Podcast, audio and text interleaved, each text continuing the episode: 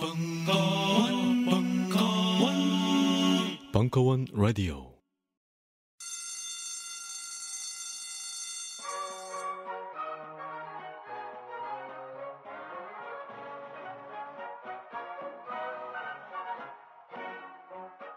오늘도 힘차게 매일매일 활기찬 당신의 아침을 책임질 손안의 킹스베리 중세 왕과 귀족들만 먹었다는 아로니아와 함께 발기찬 하루를 시작하십시오. 100% 폴란드산 아로니아 열매 농축 과즙 평산네이처. 아로니아 친.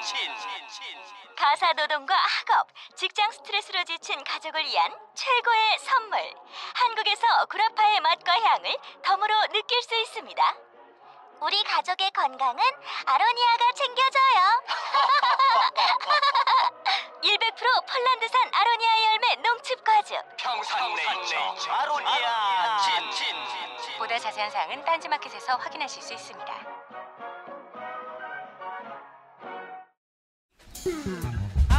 Hello, what's your name? we are Ahjun. 이번 라이브 벙커원의 주인공은 누구인가요? Ahjun. 오, 진짜요? 신의 경지에 다다른 연주력, 사람을 하늘로 날려보내는 컬러풀한 작곡력. 가슴에 품고 싶을 만큼 이쁜 음악으로 여러분을 찾아갑니다. 이번 라이브 벙커원의 주인공은 Ahjun. 4월 19일 토요일 저녁 7시 30분 벙커원에서 만나요. Ahjun.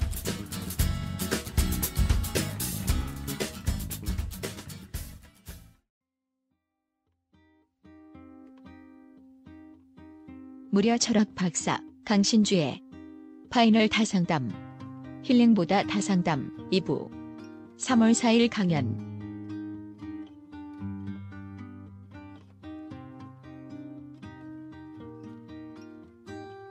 자, 공적인 공적인 이야기인데요. 자, 누가 먼저 시작할래요? 여러분들 양민 양민 같아요. 양민. 선량할 양자에 민중할 때 민사 쓰는 양민. 법 없이도 살 사람 같지만 무서운 사람들. 해맑은 미소를 하지만 집에 가선 저 새끼 죽여버릴 거야. 뭐 이렇게 생각하는 양민들. 예, 질문. 예, 안녕하세요. 목소리가. 안녕하세요, 박사님. 제가 박사님 책이나 강연 등을 굉장히 많이 봐왔는데요. 그 중에 가장, 가장 인상 깊게 들은 구절이 있다면 어, 사랑하는 사람이 있으면 절대로 자살을 하지 않는다라는 구절을 읽고 어, 나도 누군가 사랑 아, 아무튼 사랑하는 사람이 있으면 자살을 하지 않는다는 그 문장이 되게 감명 깊었는데 최근에 뉴스를 보다가 정말 깜짝 놀란 사건이 새 모녀가 같이 연탄불을 피워놓고 자살을 한 사건이 있었습니다. 그럼 과연 이것도 뭐 사랑이 부족해서인지 어떠한 문제 때문에 이런 일이 발생하게, 발생하게 된 거고 또한 어떻게 하면 이러한 비극이 다시 발생하지 않을지 강신주 박사님의 생각이 궁금합니다. 일단은 그 인간의 하나의 특징인데요. 인간한테 있어서의 죽음은 죽음은 다 자연사는 없어요. 아이러니하게도 면역 체계라든가 우리가 그 백신이죠. 일제 시대 때 들어오기 전에 우리나라 사람들의 평균 수명은 서른 살이 안 됐어요. 그러니까 율곡만 하더라도 40대 죽었는데 요절했다고 그러지 않죠. 그러니까 환갑 장치 60이 됐다라는 거 굉장한 거예요. 근데 지금 우리가 이제 어렸을 때 태어나자마자 주사 맞죠. 그게 굉장히 사실 소중한 거거든요. 그러면 그러면 말이죠. 율곡이 지금 태어났었으면 마흔에 안 죽죠. 그러니까 인간한테 자연사마저도요 역사적이고 사회적이에요. 어떤 죽음이든지 간에 자연사는 존재하지 않아요. 재수 없는 거예요 지금 지금 태어나서 50년만 지나면 그건 그냥 가벼운 진짜 감기처럼 해결할 것도 있잖아요. 폐결핵 같은 거 옛날에 얼마나 많이 걸렸어요, 그렇죠? 우리가 지금 어렸을 때 맞는 그 주사 그 조그만 주사 하나 때문에 지금 사는 거거든요. 옛날에는 아이가 태어나면요 1년 동안 이름을 안 붙이고 호적에 안 올려요. 그래서 돌잔치라는 게 의미가 있는 거예요.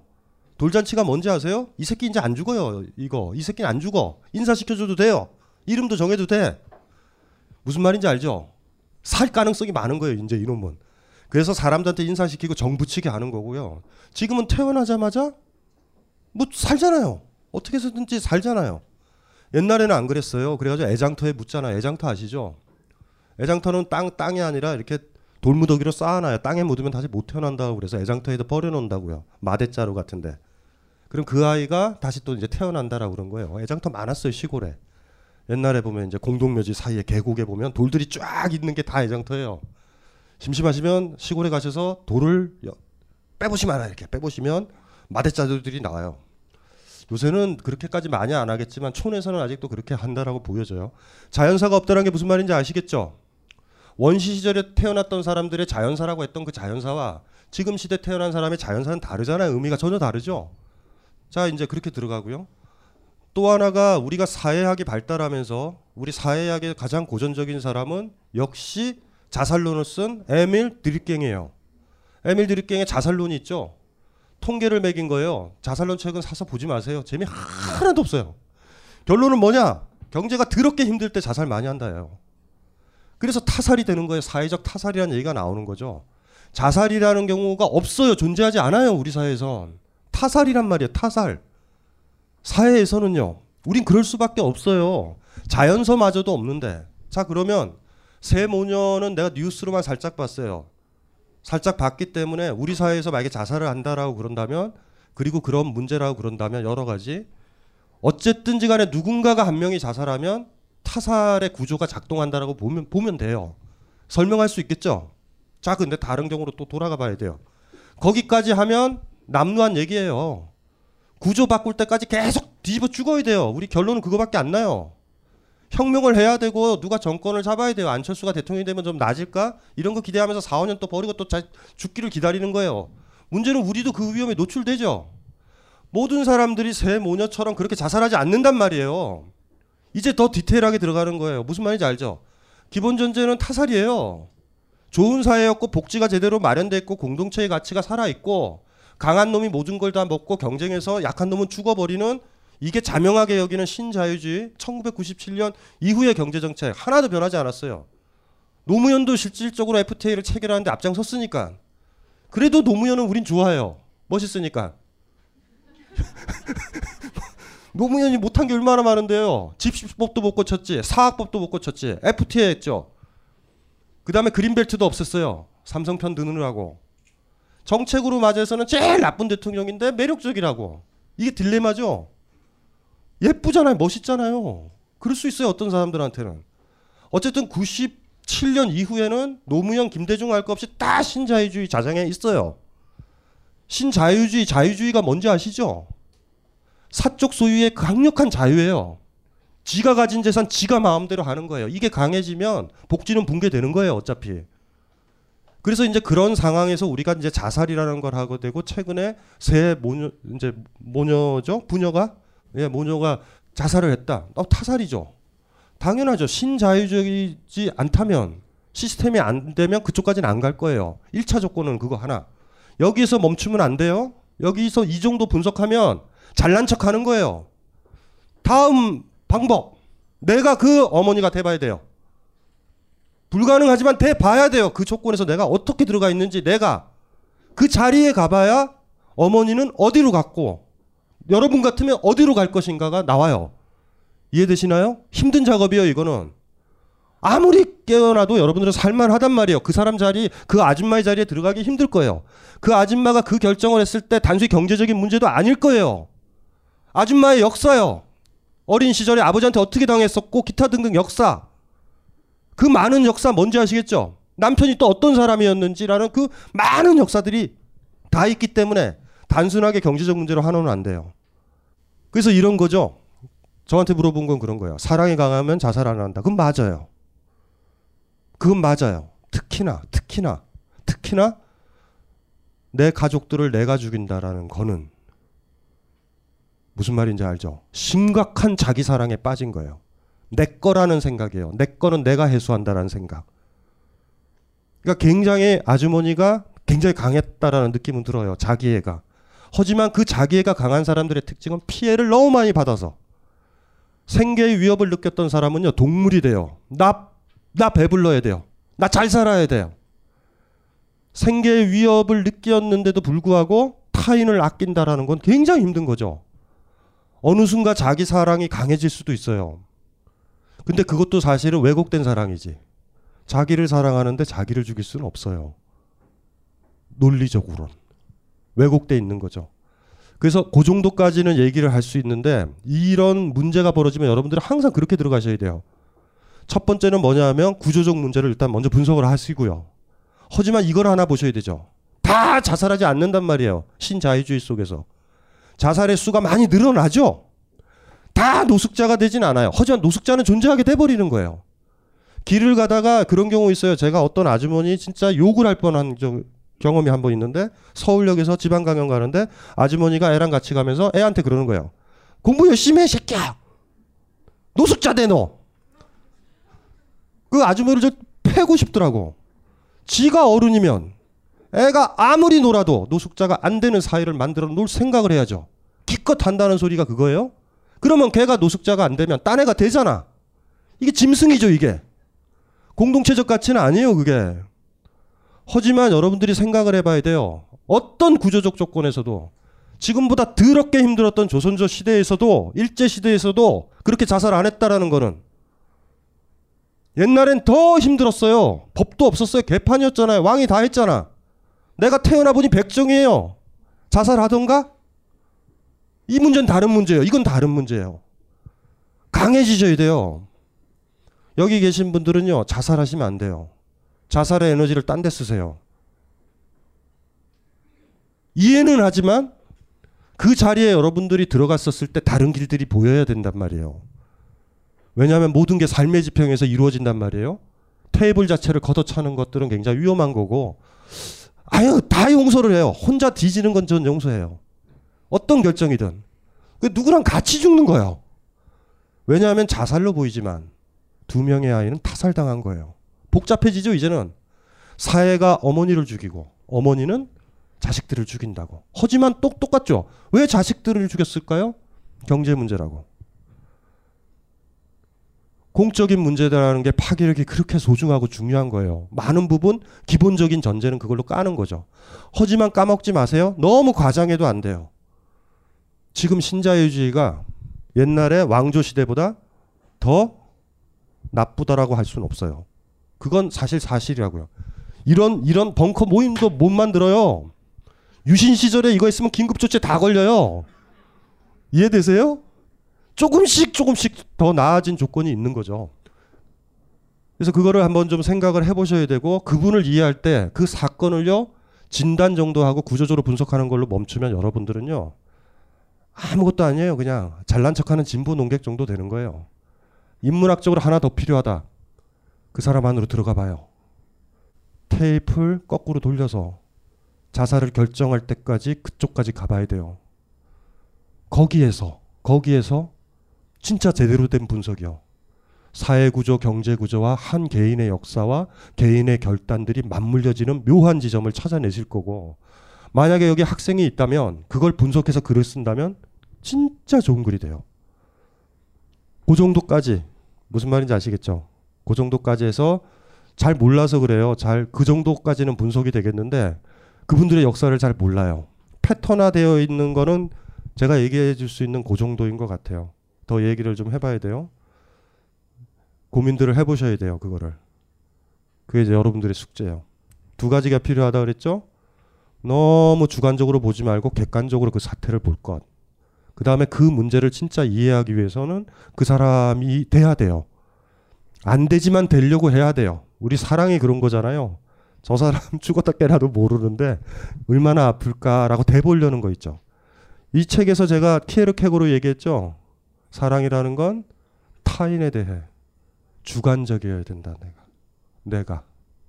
사랑에 빠진 사람은 나에 대해서 객관적이고요. 나 자신에 대해서. 우린 나 자신에 대해서 주관적이고요. 타인은 객관적이잖아. 쟤 날씬하다. 어느 대학 다닌다 이러잖아요. 키에르케고는 바꿔요. 나 자신에 대해서 객관적이고 타인에 대해서는 주관적이려고 하는 게 사랑이다. 그런데 그래서 사랑이 힘들다라는 거예요. 거의 불가능에 가깝게 힘들다. 무슨 말인지 아시겠죠? 근데 그 노력을 해야 돼요. 타인을 객관적으로 보지 마세요. 그참 고인한테 마지막 욕먹이는 짓이에요. 너는 아무것도 못했고 그냥 불쌍한 어떤 개구리처럼 돌에 깔려 죽었어. 이 정도밖에 얘기하면 그렇게 얘기하면 안 되거든요. 우린 인간이라서 그렇게 이제 접근을 해 들어가면 될 것 같아요. 또 따, 다른 분. 요즘 저의 고민은 제가 너무 잘 살고 있다는 게 저의 고민이거든요. 그러니까 저는 개인적으로 저에 대한 뭐 고민이나 문제나 이런 게 없어요. 근데 이러한 대통령의 이런 언론의 이런 사회 구조 안에서 제가 잘 살고 있다는 게 굉장히 힘들 때가 있어요. 그러니까 며칠 전에도 그 쌍용차를 위해서 4만 7천 원을 내면서 과연 그러니까 내는 행동을 했을 때 저, 제가 되게 무력하다는 걸 느꼈거든요. 제가 할 수 있는 선은 여기까지이고 내가 과연 그 쌍용차 사람 돈을 돈을 좀 더 내죠. 한 천만 원. 네. 뭐그 그럴 수도 있고요. 그러면서 내가 만약에 쌍용차에 대한 사람 그러니까 를 다녔거나 내 가족이 다녔거나 이랬다면 이렇게 앉아 있지 않고 뭔가 밖으로 나가서 행동을 했을 텐데 지금 나는 이 안에서 인터넷으로 그냥 그런 행동을 하고 인터넷에 기사를 보고 붕괴를 하고 그런 자신을 보면서 스스로 무력하고 무력함도 느끼고 되게 비겁하다는 것도 느껴요. 그래서 어떻게 그 이런 상황에 대해서 그 내가 어떻게 행동을 해야 될 것인가에 대해서도 어떻게 행동할지도 사실 잘 모르겠고 그렇다고 행동할 용기 뛰쳐나가서 발로 걸어 다닐 이렇게 뛰어 다닐 수 있는 용기가 과연 나한테 있을까라고 생각하면 또 현실적인 문제로 나는 돈을 벌어야 되고 이런 생각을 하게 되면 또 다시 또 제가 또 비겁해진다는 생각이 들어요. 그러니까 제가 나중에 결혼을 해서 아기를 낳았을 때 정말 이런 상황, 이런 나라에서 살게 하고 싶지 않거든요. 그럼 제가 뭔가를 움직여야 되는데 그걸 움직이지 않고 그냥 온라인 속에 갇혀 있다던가 현실에 갇혀 있고 내가 할 수 있는 가장 적은 노력으로 할 수 있는 것만 하면서 현실을 안주하는 자신을 스스로가 되게 그 무력해 보이거든요. 그 그런 거에 대한 괴리감이 요즘 되게 힘든 것 같아요. 음, 예. 일단은 후원금을 많이 내세요. 지- 적은가 봐. 어, 가볍게 줄 수 있는 돈 줄 수 있거든요. 아주 아프게 주시면 돼요. 그러니까 예를 들면 햄을 못 먹는 거예요, 당분간. 내진 커피를 못 먹는 수준. 자기 살을 좀 잘라내는 듯한 이렇게 하면 굉장히 많은 실천을 했다라는 리얼한 느낌들이 들어요. 근데 우리는 대충 기부 마인드 뭔지 아시죠? 이 정도 돈이면 가끔 잊어버리기도 잃어버리기도 하는 그 정도. 하나 또 나는 저분이 오버한다고 봐요. 본인이 얼마나 위대하더라고요. 다 바꾸고 싶어요? 정치하고 싶어요? 정치 가도 다 못 바꾸는데 여러분들이 무슨 일을 안 할 때 일을 굉장히 거대하게 봐요. 젠장할 이건 나 혼자서는 안 돼요. 이거는 이렇게 봐요. 그게 진짜 이상한 비겁이에요. 진보주의자들의 비겁이 거기에 있어. 다 아는데 무기력하대. 차- 산에 올라가 볼까요? 2000m 산이잖아요. 한 걸음 한 걸음 가는 거예요. 한 걸음 한 걸음 가는 거예요. 그래서 제, 제가 좋아했죠. 발터 베냐민이 그러잖아요. 진보는 2보도, 3보도, M 플러스 1보도 아니다. 진보는 1보다. 문제는 왜 무기력을 느끼냐? M 플러스 1보, 저 멀리 있는 그걸 보면서 결과적으로 내 앞에 있는 한 걸음을 안 걸으려고 할 때 무기력해요. 이래요. 진짜? 진짜로요? 산에 올라가 보신 분은 알잖아요. 지금 한 걸음 안 걸어가고 두 걸음을 어찌 걸어요? 근데 한 걸음을 안 보려고 한다고요. 두 걸음부터 봐. 젠장할 두 걸음을 어떻게 걸어요? 한 걸음도 안 걸었는데. 진짜 진보는요. 이 한 걸음이라고요. 그 한 걸음 한 걸음 걸었던 것들이 다 무가치해 보인다. 무기력해 보인다. 1, 2년만 지나면 절대 그 짓 안 해요. 쌍용차에 돈도 안 보내요, 이제. 무기력한 거니까, 무의미한 거니까. 중요한 거는 일보예요. 일보의 그 강력한 한 걸음이 정상까지 여러분을 인도할 거예요. 지치면 진보 제스처는 취한다고요. 어디서 들은 거는 있는 거예요. 사회가 개판이라고. 무기력하대. 뭘 무기력해요, 무기력하긴. 날라가려고요? 일보로 안 걷고 이보 걸을 수 있는 방법이 뭐가 있는데, 이 세상에. 그런데 자꾸 2보 생각하고 3보 생각하고 M 플러스 1보 생각하면 일보가 무가치해 보이고 의미 없어 보인다고. 거꾸로 물어보자고요. 그렇게 무가치해 보이게 하려고 개입 안 하게 하려고 M 플러스 일보를 나는 생각하고 있는 건 아닌가. 인류의 민주주의가 있었던 적이 얼마나 있어요? 언제 있었어요? 한 번이라도 없었지. 많은 인문저자들이 언제 좌절하던가요? 민주주의가 있었던가요? 여러분 직장에 민주주의가 있어요? 직장 상사와 내가 발언권이 같아요? 가정에서 민주주의가 있어요? 아버지와 내 발언권이 같냐고? 시어머니와 내 발언권이 같냐고요? 민주주의가 어디에 있어요 도대체? 우리 머릿속에 있어요. 꿈에. 한 걸음 더 나가는 거예요. 한 걸음 나가야 다 한 걸음으로 나가는 거야. 꿈이 만약에 진짜 절실하다면 그 꿈이 만약에 맞고 내 삶의 중요 부분이라면 한 걸음 한 걸음 걸어갈 거고요. 개 꿈꿀 수도 있어요. 언젠간 달나라에서 살 거야. 막연하죠. 어디서부터 걸어야 될지. 무기력을 느끼죠. 애니메이션이나 봐야지 뭐.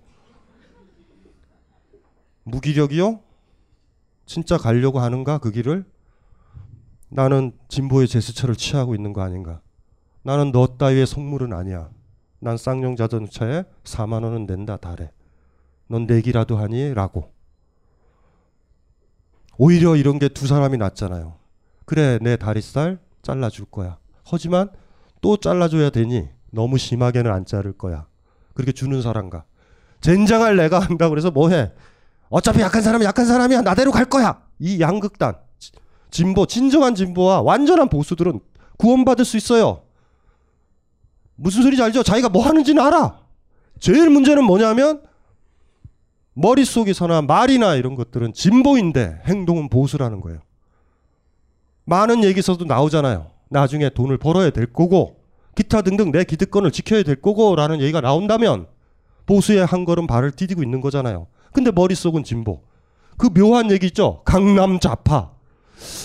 타오펠리스의 좌파죠. 심지어 그들은 이렇게 얘기해요. 마르크스도 박사학위가 있었다고. 책 개발하는 의사였다면서. 뭐 버릴 게 있어야지 버리죠. 결정적인 순간에 타워 팰리스를 버리고 민주주의를 위해서 뛰어들겠다고. 모르겠어요. 모르겠어요. 보수적인 사람이 진보적인 제스처마저 외양마저 하나 가지면 퍼펙트해지지 않아요? 모르겠어요. 진짜 큰 욕심인지도 모르겠어요. 차라리 노골적인 거 있잖아. 너희들도 꼬우면 돈 벌어 이 새끼들아. 이런 사람이 난 좋다.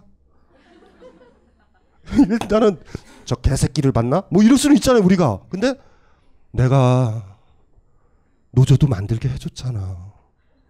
나 진보적 재벌이다? 뭐 이러는 뭐 이게 뭐예요 이게? 같은 편이래.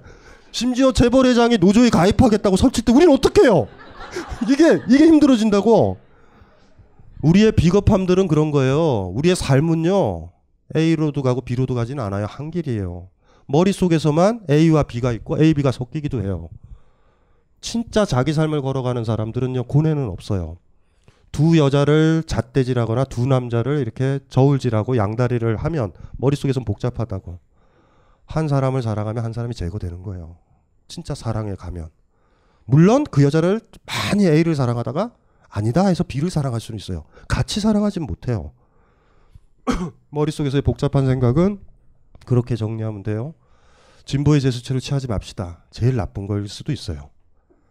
차라리 아주 까놓고 속물로 가든가. 어, 진정한 진보로 거듭나는 거죠. 진보는 여유가 있어요. 무기력을 느끼지 않아요. 죽을 때까지 진보적이다가 죽자. 뭐 이런 이런 긴, 긴 그리고 제 얘기를 믿으셔야 돼요. 2000년 동안 민주주의는 있었던 적이 없어요.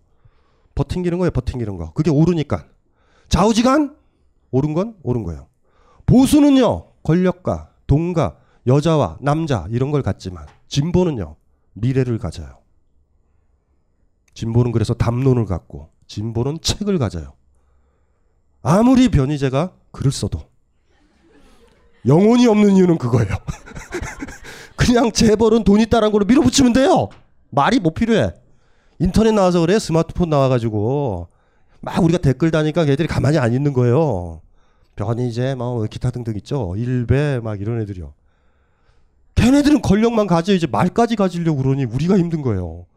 우리 세상이 불평불만이 가득한데 글 좀 쓰려고 했더니 막 글 나오고 막 난리잖아.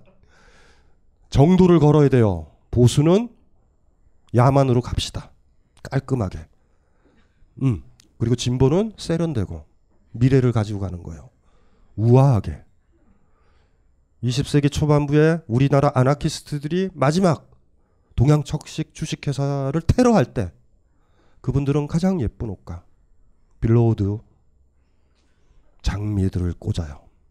총을 맞아 쓰러진 다음에 반드시 장미를 마무리하고 피를 흘리고 죽어요. 이게 진보예요. 가장 멋진 사람들.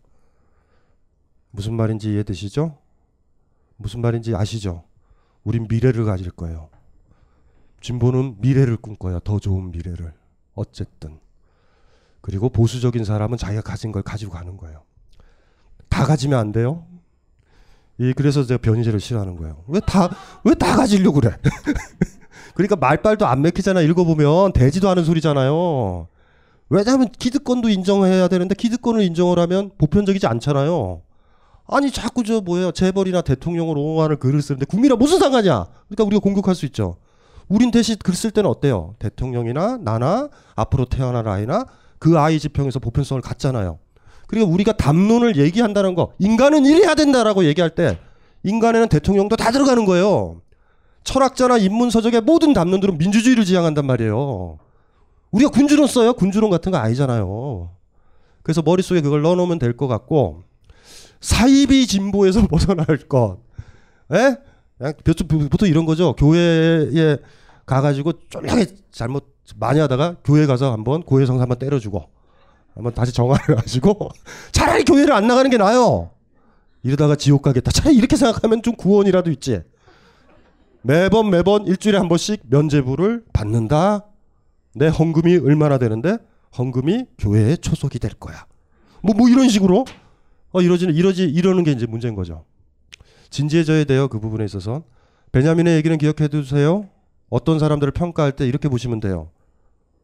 자꾸 2보와 3보와 n 플러스 1보를 얘기하는 사람들을 조심하세요. 무슨 말인지 알죠? 무슨 말인지 알죠? 조심해야 된다고. 여러분들을 무기력에 빠뜨리고 마치 그 사람은 여러분들이 안 걸어도 3보로 n 플러스 1보로 데리고 갈 것 같은 제스처를 취할 거예요. 교주는 그렇게 탄생할 거고 새로운 파시스트는 그렇게 탄생하는 거예요. 항상 여러분들의 약함에서 제가 항상 그 얘기했잖아요. 그 정치 부분에서 모세가 이거 인문 정신이에요. 모세가 저기가 가나안이다 그러면 우리는 어떻게 해요? 너나 가라 가나안. 모세가 가나안을 외칠 때 우린 뒤에서 똥침을 놔요. 너 가. 내가 가지 않는 길은 의미가 없다. 네가 끌고 가는 거는 네가 가는 길이에요. 그렇게 자기 길을 가려는 사람이 한데 모였을 때 대화가 되고 이야기가 되고 민주주의 사회와 자유로운 개인들의 공동체는 간신히 가능해요. 매번 무슨 말인지 아시죠? 아까 얘기했던 것처럼 벙커에서 다상당 그만둔 이유는 제가 어느 사이인가 교주가 되는 거예요. 그래서 그만둔 거예요. 멋있지 않아요? 하, 좀 안타까움은 있어요. 한 2년만 더 울고 먹었으면 정당을 하나 창 또 그래서는 안 되고 또 질문 있어요? 벙커원 멤버십 회원들에게 띄우는 희소식. 멤버십 회원들만을 위한 단편 동영상 서비스. 올해를 벙커인 자력갱생의 해로 선포하고 너님의 자산 증진을 위한 기술을 전파한다. 여자 혼자 차정비하기. 남자 혼자 집에서 회뜨기 등 집구석에서 모든 걸 해결할 수 있게 해주는 벙커원 자력갱생 프로젝트 벙커원 홈페이지에서 확인해 보세요.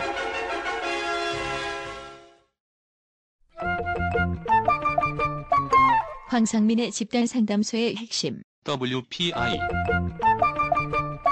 자, WPI가 뭐냐? 어, 그 좋은 질문이에요. 훌륭해요. 이 WPI는 언제 개발하신 겁니까? 어, 개발된 게 한 10년 넘었네요. 그의 10여 년에 걸친 인간 심리 탐구와 실제 적용을 통해 개발해낸 성격 및 life 진단 tool Who am I? 나는 누구인가? 다가오는 4월 10일 19시 30분 심리 분석 워크숍을 실시한다. 놀라워요. 서두르시라. 자세한 사항은 홈페이지 참조.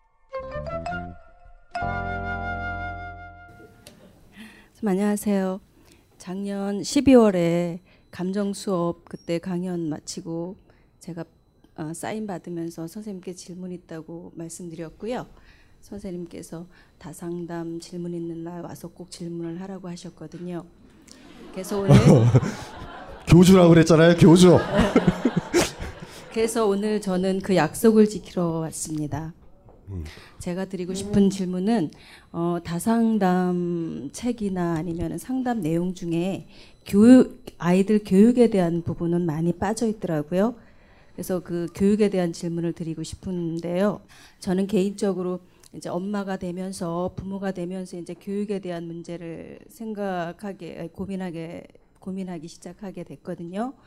그래서 저는 저 아이를 어, 전혀 공교육을 시키지 않고 지금 고등학교를 보냈어요. 고등학교를 아직 보내지 않았죠. 아, 그게 뭐였냐면은 어렸 어, 제가 아이를 잘 키우는 게 어떤 걸까? 교- 과연 교육이란 뭘까? 이런 고민을 하다가 아 아이에게 책이 아니라 자연을 주자. 학원이 아니라 마을을 주자 해가지고 시골로 들어갔어요. 아이를 데리고 어렸을 때.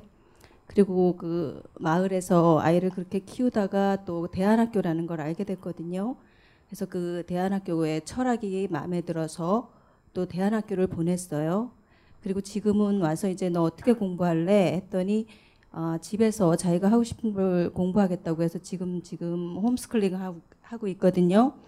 그래서 제가 드리고 싶은 질문은 어, 저는 그러니까 공교육을 배제하고 지금 아이를 키우고 있단 말이에요.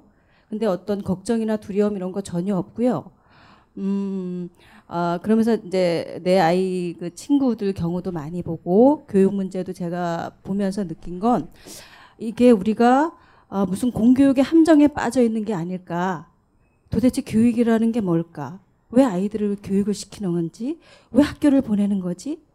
왜 경쟁 교육을 시켜서 아이들을 죽게 하지? 다른 선택이 분명히 있는데, 다른 방법이 있는데, 내 아이 그렇게 키워보니 아주 너무 잘 자라요. 너무 건강하고 너무 멋있어요. 그래서 저는 알려주고 싶은 거예요. 여러 부모 이제 앞으로 부모 부모님이 되실 분들이나 아, 지금 어, 부모가 이제 되신 분들 엄청 고민이 많으시잖아요. 근데 자기 아이에 대해서 이렇게 객관적으로 바라보면서 내 아이가 잘할 수 있는 거 좋아하는 것만 찾아서 그거를 경험시켜주고 공부하게 하더라도 자기 길을 찾아가는 것 같더라고요. 그래서 선생님이 생각하시는 어, 교육이 뭔지도 알고 싶고요. 어, 공교육이 정말 뭐 그럼에도 불구하고 뭐 공교육이 필요하다 이런 부분에 조언도 듣고 싶고요. 그리고 선생님께서 혹시 자녀분이 계신다면 지금 어떻게 키우고 교육하고 계신지 어, 그것도 알고 싶, 싶어요. 예. 네.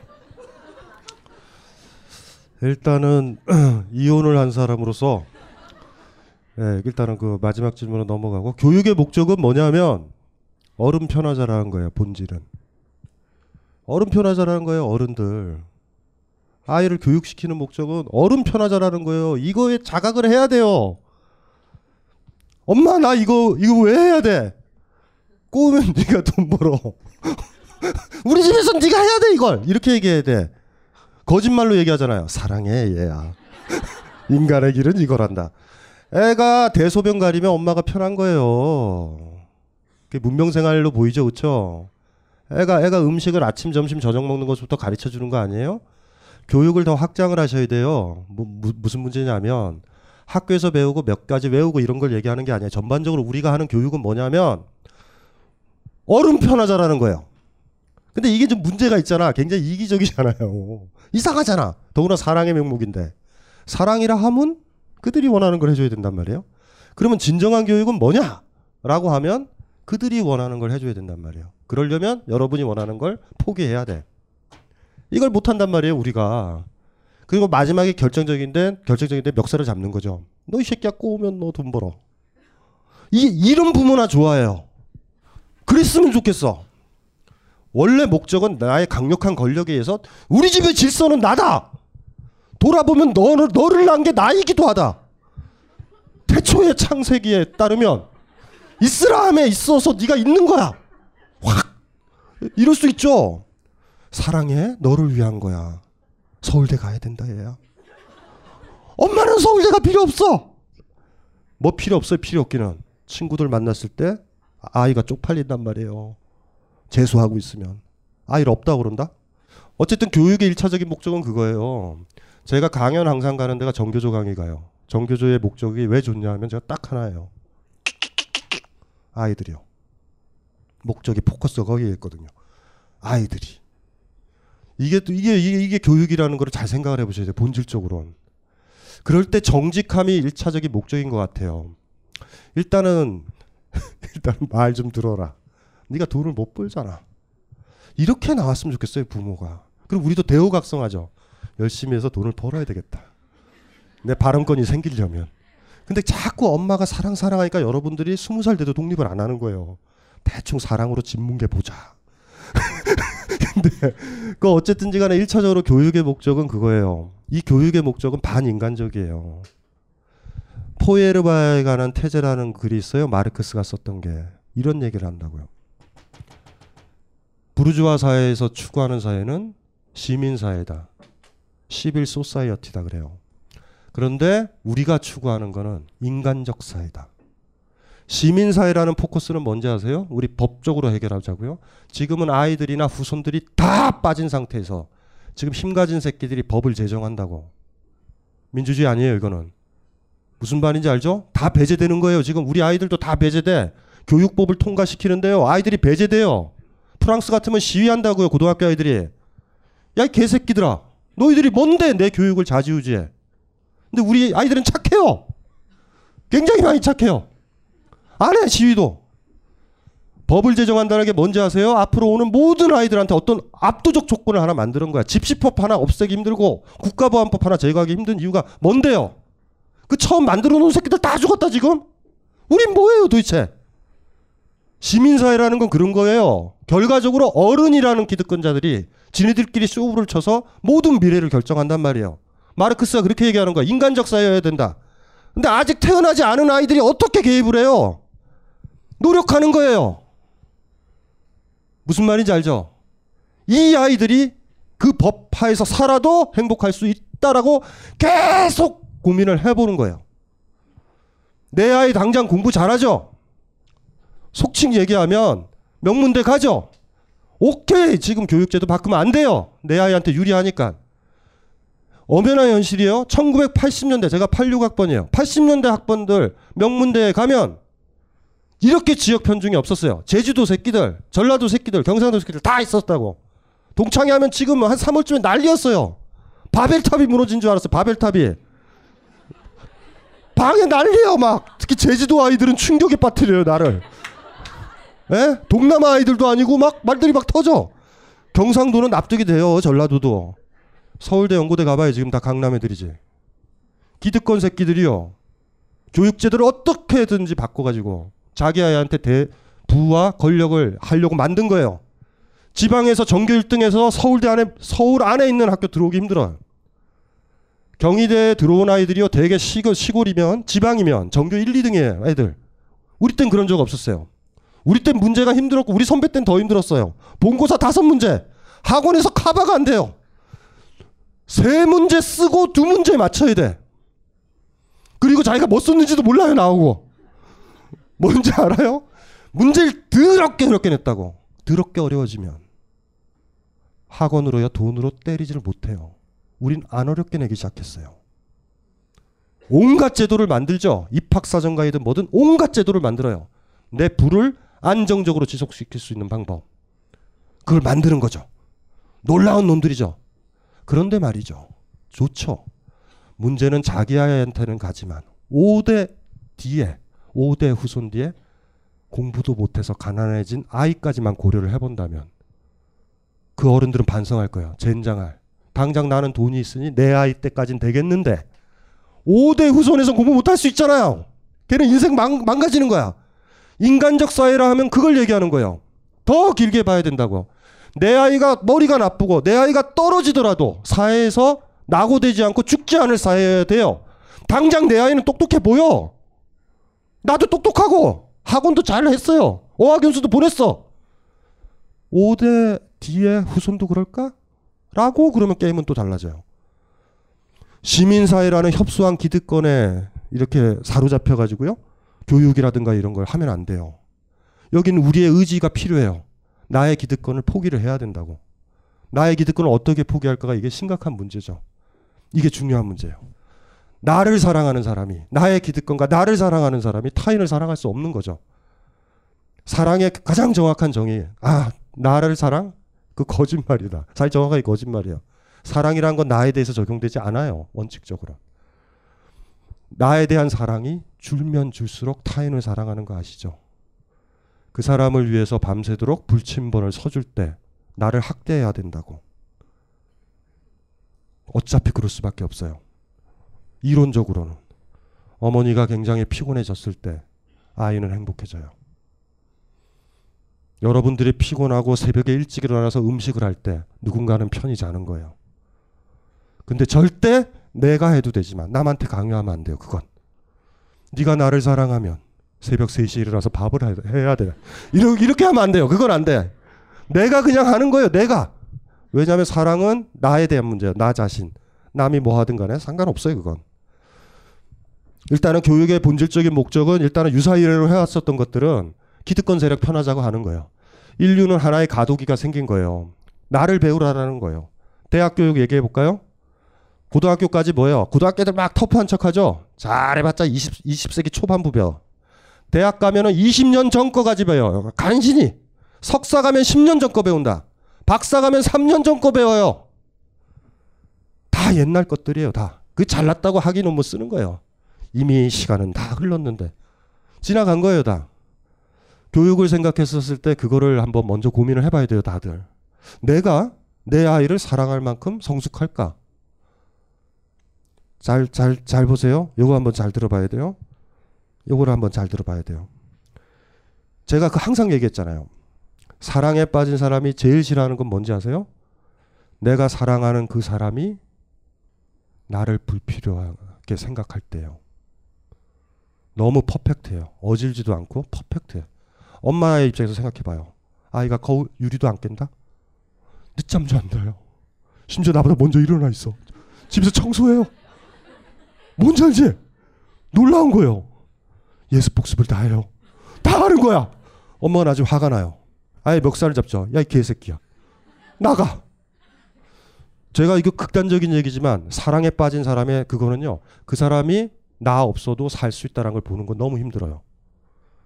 왜냐하면 그 사람은 나를 떠나도 되고 나는 버려질 수 있잖아. 사랑에 빠진 사람들은요. 그 사랑하는 사람이 위기에 빠졌거나 다리가 잘렸을 때 캐제를 불러요. 이상한 캐제라고. 오케이. 내가 업어줘야 돼요. 지금 고난에 찼으니 내가 업어줘야 되고 지금 추우니 내가 옷을 벗어줘야 되고 지금 저 사람이 배고프니 내가 밥을 줄 수 있는 거야. 뭔가를 내가 해줄 수 있는 거예요. 이해되죠? 이해되시죠? 그러면 아이가 대학을 못 갔을 때 엄마는 스스로 자기 사랑을 증명해 보여야 돼요. 진짜 사랑할 때가 온 거예요. 근데 우리는 그 아이를 부끄러워 여겨요. 내 인생의 5점인 아이예요. 난 이대 나왔는데 이대 나온 여잔데 너는 너 이대로 살래? 뭐 이런 이런 식이 되는 거예요. 예? 부끄러워요. 부끄럽다니까요. 여러분들도 그리 자랐어요. 여러분 부모님들이 여러분 사랑 안 했어요. 얘기해 볼까요? 성적 떨어졌을 때 집에 쿨하게 들어갈 수 있었던 사람. 음, 랄라랄라라, 랄라랄라라. 이거예요, 이거. 성적표. 딱 해서. 엄마, 점수 떨어졌어요. 밥 주세요. 이랬던 분. 여러분 엄마도 속물이거든요. 성적이 오르면 하나 줬고, 성적이 오르면 고기 반찬이 올라왔어요. 성적이 오르면 아이패드가 오는 거예요. 그러니까 성적이 떨어지면 안 들어가는 게 상수예요. 저도 바로 못 들어갔어요. 사랑요? 개소리들 하지 마세요. 그게 뭐 사랑이야. 그러니까 애들이 자살하지. 진짜 외로울 때 안아주지 못하는 어머니인데. 또, 또 많이 배워서 또, 그, 뭐 또 그런 얘기 한다? 주마 간편. 달리는 말에 채찍질을 한다. 이렇게 이상한 거, 또 말들은 또 잘 써요, 또. 스스로 여기서 어머니도 있고 어머니 되실 분들이 있어요. 나중에 그 아이가 불구로 태어날 때 그 아이는 여러분한테 보여달라고 요구해요. 엄마, 나 사랑해. 라고. 아이가 성적이 떨어졌을 때 아이의 성적표는 어머니한테 요구를 해요. 엄마, 엄마가 지금까지 나를 사랑한다라는 그 많은 이야기를 증명해 봐. 라고 어떡하실 거예요? 증명은 무슨 증명이에요?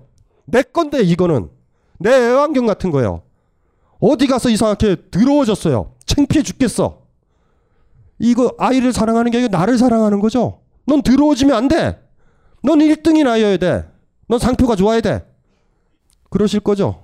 그리고 교육시키는 거예요. 학원 보내고. 뭔 사랑이에요? 사랑 얘기 하지 말죠. 여러분은 사랑 받아본 적 없어요? 부모님한테. 받아봤어요? 그런 점에서 받아봤어요? 이혼하고 나야지 친정어머니가 누군지 알아요.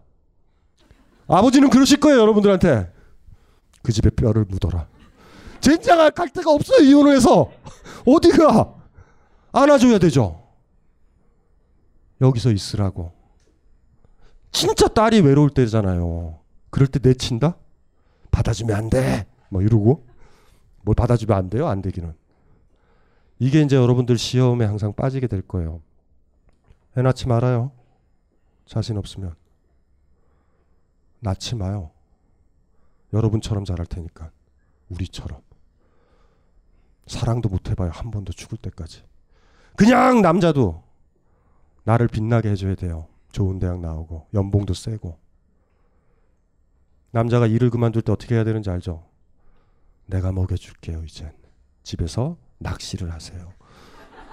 다금바리. 요 정도 돼야 사랑한 거죠. 에?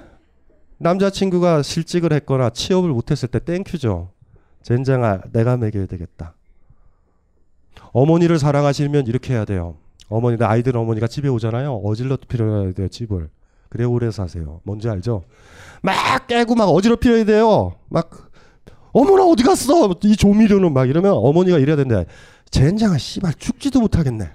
나봐 왜 이렇게 집이 들어? 그렇게 해줘야 어머니가 오래 사세요. 뿌듯해 하신다고 욕하시면서 내가 더 오래 살아야 되는 거야. 사랑한다는 게 그런 거예요. 만지지 마세요, 엄마. 일하는 아줌마 와요. 만지지 마요. 가만히 계세요. 가만히. 가만히처럼 가만히 있어요. 가만히. 그러면 죽은 거예요. 그러면 어머니는 이유가 없어요. 왜 나이 드신 분이 개 키우는지 아세요? 개가 똥 싸고 그러잖아요. 닦아도 줘야 되고. 이해돼요? 이해되세요? 홀로 남은 사람들이 왜 개 같은 거 키우냐고. 지금도 개 키우고 사시는 분들 있죠? 솔직히 있을 거예요. 인간보다 사실 개가 나요. 뭔지 알죠? 개들이 훨씬 낫다고. 하, 확실한 리액션과 피드백은 있어요. 잘한 만큼 해줘 개는. 근데 인간은 잘해주면요 만만하게 날려기고 못해주면 또 나한테 붙는다. 개만도 못해요 인간이요 대개가. 되게 그래서 그래서 사람들이 결정을 한 거예요. 개를 키우자. 개도 좀 귀찮으신 분들이 있어요. 그러면 이제 종류가 좀 낮아지죠. 이제 지능 지수가 떨어져야 돼요. 그러니까 애들이 햄스터 뭐 더 나아진 거죠. 곤충류, 파충류 좋다. 파충류는 거의 뇌가 없어요. 그냥 온몸에 흐느적거림이 뇌라고 봐야 돼요. 그냥 시원하고 털도 안 날리고 뭐 이런 거 키우고 살면 돼요. 인간에 대한 절망이에요. 옛날에야 뭐 저기 저 사람들 기했을 때 개 키웠나요? 그 뭐 개 같은 거 다 먹는 거죠. 뭐 그렇죠? 개 맛있어요. 음. 역시 개는 수육이에요. 개 좋아하시죠? 음. 이거 생각해 보셔야 돼요. 또 참고로 집에서 개를 키우면 남자가 안 생겨요. 집에서 개를 죽여야지 남자가 생겨요. 개에 에너지를 주면 남자가 필요 없거든요. 처절한 고독과 몸부림에 몸부림 쳐야. 그리고 절대 그 고독한 자리에 개를 데리고 들어오지 말고 남자를 데리고 들어와야 돼요. 여자를 데리고 들어오던가. 개가 제일 편하기 때문에 그래요. 개가. 어쨌든 교육은 그러 그러 뭔지 아시겠죠? 사랑이 뭔지 아시겠죠? 결혼해서 아이 낳을 사람 손 들어봐요. 무슨 무슨 생각이에요? 이렇게까지 얘기했는데 왜? 아 이따 질문하려 그랬는데 지금 해. 아니 왜 아이를 낳으려고 그러냐고요? 자신 있어요? 아이를 사랑할 자신 있어요? 네. 손 들었죠? 있어요? 네. 그게 뭐 그게 그 예라는 대답 그게 뭔지의 무게를 잘 생각을 하셔야 돼요. 하신 분은 괜찮아요. 네? 예, 예라고 자신하시는 분 그 그 각오는 하고 해야 돼요.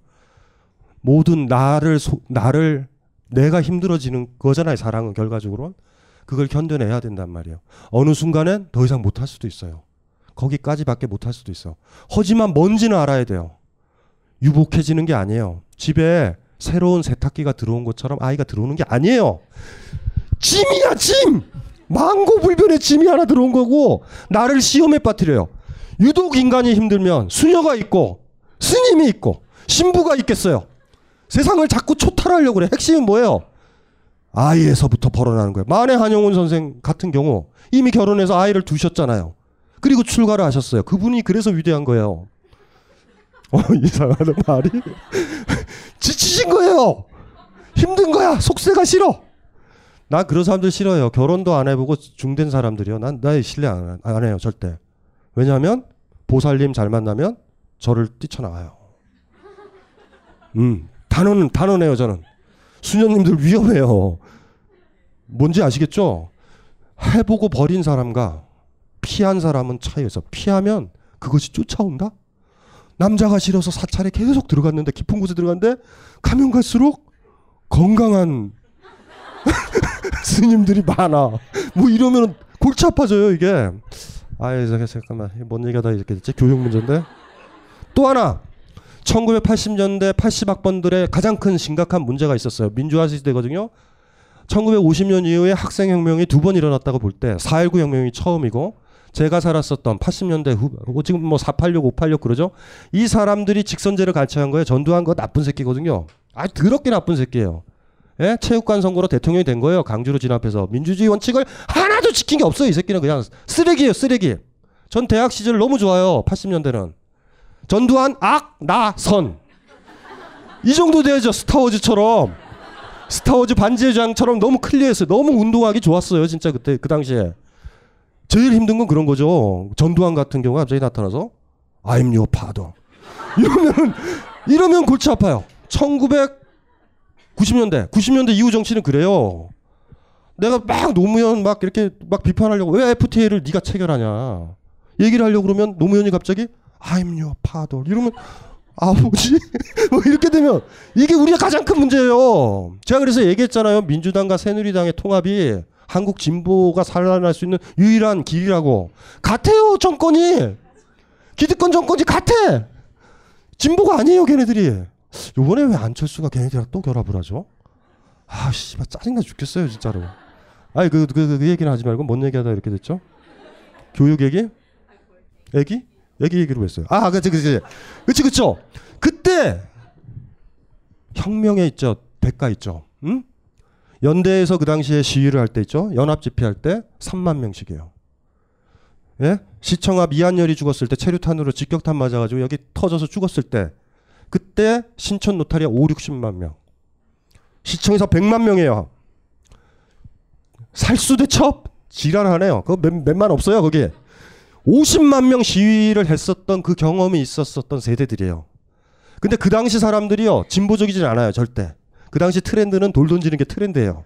너무 쉬워 이렇게 퐁당퐁당. 왜냐하면 학교가 휴학을 했기 때문에 할 일도 없어 돌이나 던져야지. 이런 애들이 대부분이에요. 그런 놈들이 지금 새누리당 국회의원 돼서 자기가 돌 좀 던졌대. 개소리들 하네요. 그 당시 진짜 진정으로 돌 던졌던 사람이 몇 명이나 있었을까? 그래서 사실은 이 486 세대 저와 같은 80년대 학번들이요. 악의 축이에요 또. 역사 속에서 뭔가를 한 것 같은데 이들을 딱 보면 알죠. 굉장히 보수적인 놈들 많잖아요. 근데 어쨌든지 간에 그랬어요. 근데 그때 혁명을 본 거예요. 민주주의의 힘을 본 거예요. 못, 못 봤죠. 제아이종 타종할 때만 여러분들 거기 저 저 뭐야 보신각 왔다 갔다 걷죠. 거기 걸어보신 분. 보신각에 가서 걸어보신 분. 느낌 좋지 않아요? 도로 굉장히 높네 이런 느낌이 들죠. 하얀병 들고 거길 뛸 때는 광야예요. 너무 좋아. 막 던지고 돌 던지고 막 난리예요. 너무 좋은 거야. 자 이제 이제 그때 여대생들이 문제가 심각하게 벌어진 거예요. 아이를 어떻게 교육을 시킬까? 이러면서 대한 교육이 만들어져요. 대한 교육, 민주적인 교육, 인간다운 교육, 기득권을 위한 교육이나 자본주의를 위한 교육이 아닌 아이들의 행복을 위한 교육, 자연과 같이 가는 교육을 만들죠. 이 80년대 여자들이 나이를 처먹어가기 시작해요.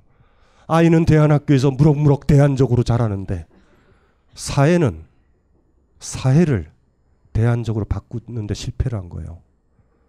아이들은 어디서 살아야 될까가 심각한 문제가 제기된 거예요. 부모는 결정을 한 거예요. 어머니들은 애를 민주적으로 키우겠고 대안적으로 키우겠다고. 근데 이 부모들이 노력을 게을리한 거예요. 사회를 대안 교육을 받아도 살도록 해야 되잖아. 이게 그래서 제가 제가 만나본 국어 선생님이 있었어요. 저보다 나이가 한두 살 좀 많았는데 이분 아이를 다 대안 교육을 시켜서 국어 선생님인데 헷갈린대요. 지금 내가 옳았는지. 왜냐하면 애들은요. 애들이 결정을 못한 거예요. 결과적으로는. 대안 교육을 부모가 결정한 거야. 아이가요. 이 자본주의 사회와 그 대안적 사회 두 가지를 결정할 수 있도록만 도와줘야 되는데 그것이 옳다라고 해버린 거야. 이 문제예요. 이 문제.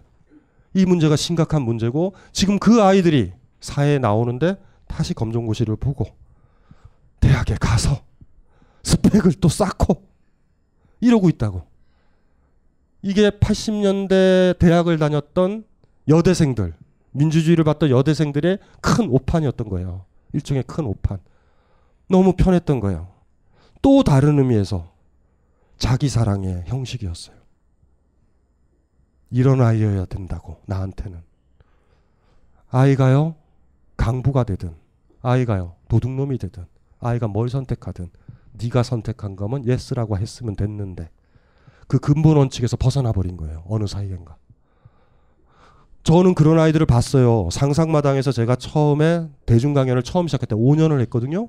그때 그 아이들이 대학 대학을 못 가니까 대학 교육을 받으려고 상상마당에서 철학 교육을 받아.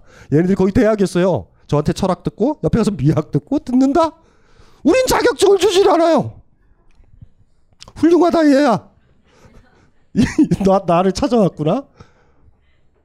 모르겠어요 나는 그런 거는 그건 우리의 고민 같은 거예요. 우리 고민이에요. 아무리 좋은 거라고 그래도 사랑하는 사람이 선택하도록 해야 될 것. 음. 우리는 최선의 선택지만 그한테 그한테 보여줄 수 있을 뿐이고.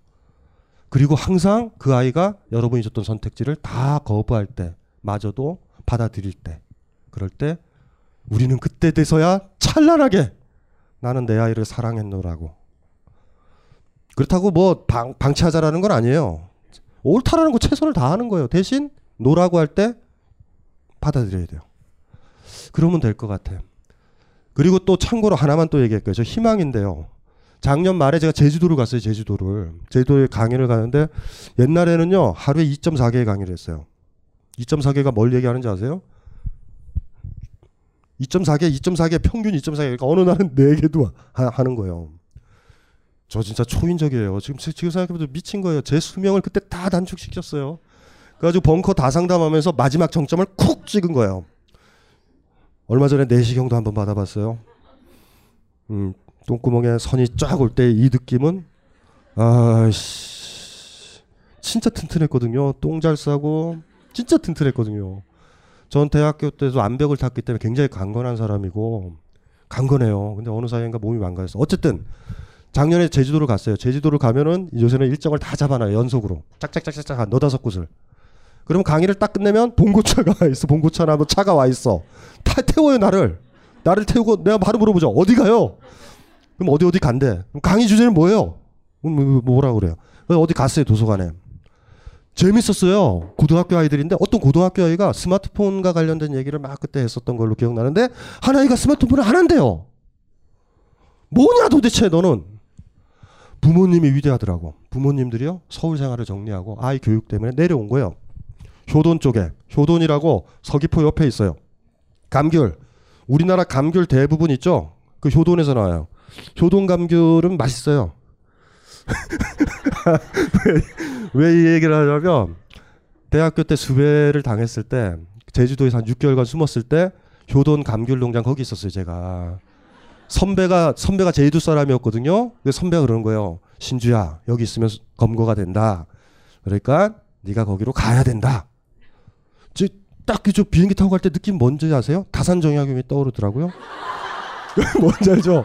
정치적 망명 뭐 이런 아 이제 책을 보면서 한번 생각해 보세요. 제주도의 그 푸른 바다를 보면서 산책을 하는 어떤 고뇌하는 대학 지성인들을 생각을 해보세요. 이렇게 하면서 민족, 민주주의, 민중이란 무엇일까, 역사란 무엇일까 꿈이었어요. 꿈. 도착하자마자 선배 아버지는 일을 시키기 시작했어요. 그래서 지금 생각해도 헷갈려요. 선배가 나를 읽고 6개월 동안 뼈 빠지게 했어요 진짜 뼈 빠지게 한 가지 좋은 건 효동 감귤은 맛있다라는 거 경운기를 몰고 서귀포항으로 계속 출하할 때 있죠 출하 서귀포항으로 가- 감귤은 가거든요 그래서 이렇게 부산으로 들어온다고 와 바나나도 서리해보고요 그런 추억은 있죠 전복 서리 뭐 이런 거 뭔 얘기하다 이렇게 됐죠 어쨌든 그 효돈 쪽으로 이사를 온 거예요 스마트폰을 안 보고 TV도 없어요 아버지가 이분이 왜 위대하냐면 나는 세속적으로 살고 있는데 너만 잡, 대안적으로 살아가 아니에요. 같이 와버린 거야 다. 기득권 버리고. 그리고 얘기하는 거죠. 스마트폰 때문에 여러분들은 인간관계가 붕괴되는 거예요. 사랑하는 사람 만나면 스마트폰 끄고 만나셔야 돼요. 그 기본 예의라고. 뭐 이렇게 본단 말이에요. 껐잖아요. 그랬더니 뭘 하냐면 가족끼리 뭐를 하냐면 얘기를 하기 시작한 거예요. 할 일이 없잖아 가족끼리. 그 내가 물어본 거예요. 야 한두 번이 얘기지. 할 일이 없잖아요. 이제 얘기가 한두 번이죠.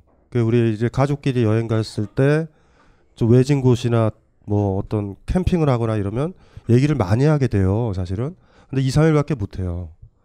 그 별로 없어요, 사실은. 그러다 보니까 이제 문제가 제가 제기된 게죠. 그 그거 처음엔 좋은데 같이 가족이 살아야 되는데 그 TV도 아무것도 없는 거예요. 또 밤에 뭐 해요? 낮에 이제 저 근무하고 뭐 아이는 학교 가잖아요. 밤에 뭐 할 거예요? 뭐 산책도 못 하잖아. 어두운데. 뭐 하니? 그랬더니 마실 간다고요. 옆집에 가는 거예요. 마실을 가는 거예요. 심심해서. 옛날엔 심심해서 마실을 간 거예요. 더 이상 소재가 없어요. 가족끼리. 옆집에 가는 거죠. 그 옆집이랑 또 계속 얘기하면 무슨 일이 벌어져요. 다 알죠?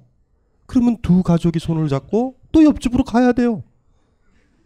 무슨 말인지 알죠? 그러면 세 가족이 모이잖아요. 계속 얘기를 하죠. 그러면 얘기할 게 없어. 그럼 어떻게 해요? 다른 집으로 가면 돼요. 그러다가 계절이 바뀌고요. 감귤도 열리고 또 감귤 얘기하고 이렇게 지내기로 한 거죠. 굉장히 뭐라 그러자면 저는 충격을 받은 거죠. 아버지의 희생이요. 가족들의 희생이요. 자기가 TV를 안 보는 거예요. 스마트폰을 자기가 깨부수는 거고 서울에서 가장 좋은 직장을 포기하는 거예요. 나는 그래서 그, 그 아이한테 그랬죠. 너 왜 인문학 특강을 왔니? 올 필요가 없는 아이인 거예요. 그래서 내가 그랬어요. 자랑질 하러 왔니? 자랑질이에요. 저는 거기서 어떤 한 저보다 나이 어릴 거예요. 그 아이의 나이로 비추어 봤을 때 그 아버지 어머니가 저보다 나이가 어릴 거예요. 아마 40대 중반 초반 정도 됐음으로 보이는데 그 두 사람들의 자기를 내려놓는 거 있죠. 자기가 가진 기득권을 버린 것들 있죠. 그걸 본 거죠. 간혹 그럴 때 있어요. 아이가 아토피가 너무 심할 때. 아이 아이의 아토피가 아토피 아시죠? 굉장히 가렵잖아요. 아이의 아토피가 부모한테 요구를 해요. 나를 사랑하냐고. 나를 사랑하면 사랑하면 아토피를 제거하라고. 이게 이상한 식으로 오는 거야. 아이의 아토피의 모습이요. 막 아토피들이 얘기를 한단 말이에요. 여러분들한테. 무슨 말인지 알죠? 나를 사랑해요. 나를 사랑해. 물어봐요. 부모한테 답을 요구해. 그럴 때 있잖아요. 사랑하는 사람이나 가난한 사람, 분신 자살했던 힘든 사람들이 여러분한테 요구할 때 있죠. 너 뭐 할 거니라고. 그런 것처럼 명령이 오는 거예요. 그럴 때 유혹에 빠지죠. 얘를 고치려면 다 내려가야 되는데 지금까지 읽어놨던 모든 대학 교육은 도시 생활에 특화된 거예요. 기업에 특화된 거란 말이에요. 다 배워야 돼. 새로 다 배워야 돼요. 시골의 생활이라는 거. 뭔지 아시죠? 여러분들 시골 생활 하실 수 있을 것 같아요? 못 하거든요. 그래서 못 내려가는 거예요. 아이 키울 때 제가 항상 얘기하지만 방학 때 꼭 해야 되는 게 뭐냐면 폐가 같은 데 집어넣고요. 15일 뒤에 오겠다라고 하고 와야 돼요. 불 다 킬 수 있어요. 원시인들도 했었어 다. 불 켜고요 살 수만 있으면요 아이가 노숙자도 안 되고 아무것도 안 돼요. 해고대 칠 때 thank you예요. 산에 가면 지천으로 먹을 게 있는데 시골에서 소를 먹여본 아이는 알아요. 소를 통해서 배우거든요. 먹는 풀과 못 먹는 풀을 배워요. 시골에 있는 사람들이 거지가 되거나 노숙자가 되는 경우는 없어요. 우리가 왜 항상 버려지면 아무것도 못하는지 아세요? 내가 배운 건 전자공학이에요. 내가 배운 건 영어 해야야. 강원도 속초 가봐요. 영어 해야 쓸 데도 없어. 아무것도 배운 거 없어. 불도 못 켜요. 잠도 못 자. 들어온 것도 못 견뎌요. 가려워서. 야영을 하시는 분 알아요. 이틀만 견디면 가려움이 없어져요. 평안해져요. 안 가려워요. 그것만 견디면. 똑같은 똑같은 문제인 거죠. 똑같은 문제인 거예요. 아토피 결단을 내려야 되는 거야. 다 배워야 돼요. 젬병에 아무것도 몰라요. 근데 내려온 거죠. 그게 힘들다라는 거죠. 그게 힘든 거예요. 사회가 어떻게 될지 모르고 대안적 사회가 뭔지도 모르겠어요. 하지만 저는 거기서 희망을 봐요. 한 부모가 아이를 사랑하는 그 모습에서 미래의 희망을 보고 그 아이는 사랑을 배울 거예요. 그 아이가 자기 아이 를 사랑할 때 3대에 걸쳐 사랑이 진행될 거예요. 거기서부터 시작하는 그거는 봐요. 저는 잘 모르겠어요. 그런 사람들이 많이 사는 사회가 대안적인 사회라고 봐요, 전.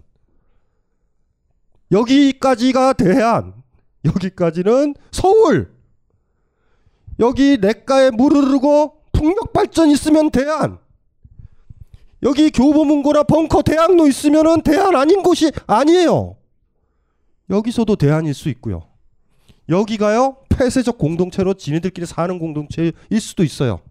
대안 없어. 한국의 공동체 운동하죠. 공동체 운동의 핵심은 두 가지가 갖춰져야 돼요. 첫째, 발전 시설의 독립. 두 번째, 의료 시설의 확보예요. 우리나라 공동체 그거 하나도 없어요, 다. 정부에서 전기 끊으면 다 붕괴돼요. 의료와 발전이 안 되는 공동체는 거짓 공동체예요. 다른 데서 다 들여와야 돼요. 끊어버리니까. 나는 우리나라 공동체 인정하지 않아요. 그래서 완전한 자급을 생각하지 않아. 제스처 같아요. 피서지 같아요. 나폴리 같아. 잠시 가 있을 수 있을 것 같아. 가난한 사람은 언감생심 그렇게 못할 수도 있어요. 대학 교육이요? 돈 많이 들어요? 의외로 많은 거를 희생해야 돼. 우리 그래서 여유도 없는지도 몰라요. 애가 우리 우리 학부모 어머니의 입장은 뭔지 아세요? 아이가 가야 돼요 토요일 날. 내가 돈 벌려면 왜 주 5일 근무를 해요? 애 돌볼 시간이 없는데 나는 이게 우리 모습이라고. 이게 우리의 우리의 팍팍한 모습이에요. 대안이고 뭐가 좀 나이브할 수도 있어요. 그래서 그래서 하는 거죠. 그래서 그 서귀포에 있는 효돈에 있는 아이들을 얘기한 거예요. 그 아버지한테 대안을 봐요. 한 번도 공동체는 민주적인 공동체는 있어 왔던 적이 없어요. 하지만 언젠가 있다라고 그런다면 지금 한 발을 걷는 사람이 누구일까라는 그 문제인 거고 거기엔 여전히 사랑이에요. 우리가 꿈꾸는 건 사랑이 충만한 사회란 말이에요. 사랑이라 하면 누군가가 다 나한테 잘해줌이 아니라 내가 누군가한테 다 잘해줌을 얘기하는 거예요. 사랑은 강요할 수 없는 거죠. 네가 나를 사랑하니 너 굶어야 돼라고 얘기하는 거 아니에요. 절대. 아버지들이 그러면 안 되죠. 네가 아이가 이제 먹었으니 나를 봉양해야 돼. 그게 효야. 라고 하면 안 돼요. 그건 착취예요. 사랑은 유일하게 나만 할 수 있어요. 타인한테 강요하면 안 되는 거. 그거를 하고 있, 는 어떤 부모가 있다. 그게 대안적이지 않을까라는 그런 생각이 든다고요. 그런 것들을 좀 고민을 좀 많이 해봤으면 좋겠고 복잡하죠? 복잡해요. 더 성숙해지셔야 돼요. 아이 함부로 낳지 말고 결혼 함부로 하지 말고 어차피 헤어질 거 하지 마세요. 하지 마요. 웬만하면 웬만하면 하지 말자고요. 우리 인류는요. 의외로요. 의외로 멍청해요. 이제 그만 대를 끊을 때가 슬슬 오는지도 몰라요. 그런 거 생각하지 말자고요. 애들 막 죽어가고 전쟁 일으키려고 그러고 갈등하고 탄압하고 이런 것에 왜 애를 낳아요? 날 필요 없어. 이유가 없어요. 어찌 살아봐라 이런 것도 아니고 내가 또 희망을 품은 것도 아니에요. 내, 내 자신 여러분들이 똑같은 사람 낳을 거야. 사랑을 했던 사람은 사랑을 할 수 있는 아이를 나오게 할 거고 자기만 사랑했던 아이는 자기만 사랑하는 또 아이를 또 만들어요. 속물은 속물을 만들고 지혜로운 사람은 지혜로운 사람을 만들듯이 지혜로워졌을 때 있죠. 내 마지막 이 세상을 가면서 인류의 하나의 꿈, 앞으로 미래의 꿈, 누군가를 사랑할 수 있는 한 아이를 이 세상에 남겨두고 가겠다라는 꿈이 없다면 여러분들 그렇게 안 할걸요? 안 할걸요? 사치품. 아니면 나를 봉양하거나 남들도 다 아이 낳으니 나도 하나쯤 있어야지 폼나 보이는 이런 식 대충 나에 대한 사랑으로 절대 거기서는 대안은 없을 거예요. 여전히 또 사랑이에요. 사랑. 마지막으로 그 얘기만 하고 잠깐 마무리하고 조금 쉬었다가 음료수 먹고 사적인 얘기를 할게요. 이성복 시인의 얘기를 제가 누누이 강조하지만 방법을 가진 사랑은 사랑이 아니다라는 말을 외우셔야 돼요. 뭐라 그랬어요? 방법을 가진 사랑은 사랑이 아니다. 뭐라고? 방법을 가진 사랑은 사랑이 아니다. 방법을 가진 사랑은 사랑이 아니에요. 요 말을 잘 알아야 돼요. 칼럼에도 썼지만 누누이 강조하지만 아버지가 아버지가 제일 좋아하는 게 냉면이면 제사상에 냉면 올려야 되는 거예요. 이해되시죠? 그래서 방법은 바뀌어요. 최초로 홍동백서 제사상 차렸던 건 아버지가 좋아했던 걸 차린 거예요. 그 옆집 새끼가 문제예요. 그렇게 차려야 자기가 폼나는 거야. 그리고 2000년을 그렇게 차려와요. 아버지가 먹지도 않았던 음식을. 혁명은 언제 가능한지 아세요? 장난이 아니라 사랑 때문에 가능한 거예요. 아이들을 사랑해요? 진짜 사랑하면 방법을 바꿔요. 방법을 가진 사랑은 사랑이 아니에요. 이렇게 해야 너에 대한 사랑이다. 거짓말이에요. 그 아이에 맞는 방법을 찾아내는 거예요. 아버지가 좋아하는 게 냉면이면 냉면으로 제사상을 차리는 거예요. 누가 뭐라고 그래도 혁명이에요. 왜 혁명을 하는지 아세요? 다 욕하는데 왜 혁명을 해요? 그게 사랑이니까. 그래서 힘이 있는 거예요. 세상을 바꾸고 싶으세요? 사랑의 힘이 없으면 세상을 못 바꿔요. 누굴 사랑하세요? 나 자신을요? 앞으로 태어날 아이들이요? 죽어가는 사람들 누굴 사랑해요? 사랑하고 계세요? 나이 좀 들었으니까 대학물 먹었으니까 진보의 제스처 한번 취해보자고요? 폼나니까 사랑하세요? 방법을 가진 사랑은 사랑이 아니에요. 여러분들은 방법만 사랑할 거예요. 아무 의미 없는 건데 첫째 아이 사랑하는 거와 둘째 아이 사랑하는 건 달라요. 첫 번째 애인 사랑하는 거와 두 번째 애인 사랑하는 건 다르다고. 세 번째 애인 사랑하는 건 다를 거예요. 계속 읽어야 돼요. 내가 사랑하는 사람을. 그들이 욕을 한단 말이에요. 아버지가 욕을 하는 거예요. 야 이 새끼야 냉면을 올리라고. 여러분들 무시하죠. 닥쳐요 죽었으니까 홍동백서 먹어요 라고. 그게 보수예요. 잠깐 쉬었다가 이어서 사적인 문제 가지고 얘기할게요.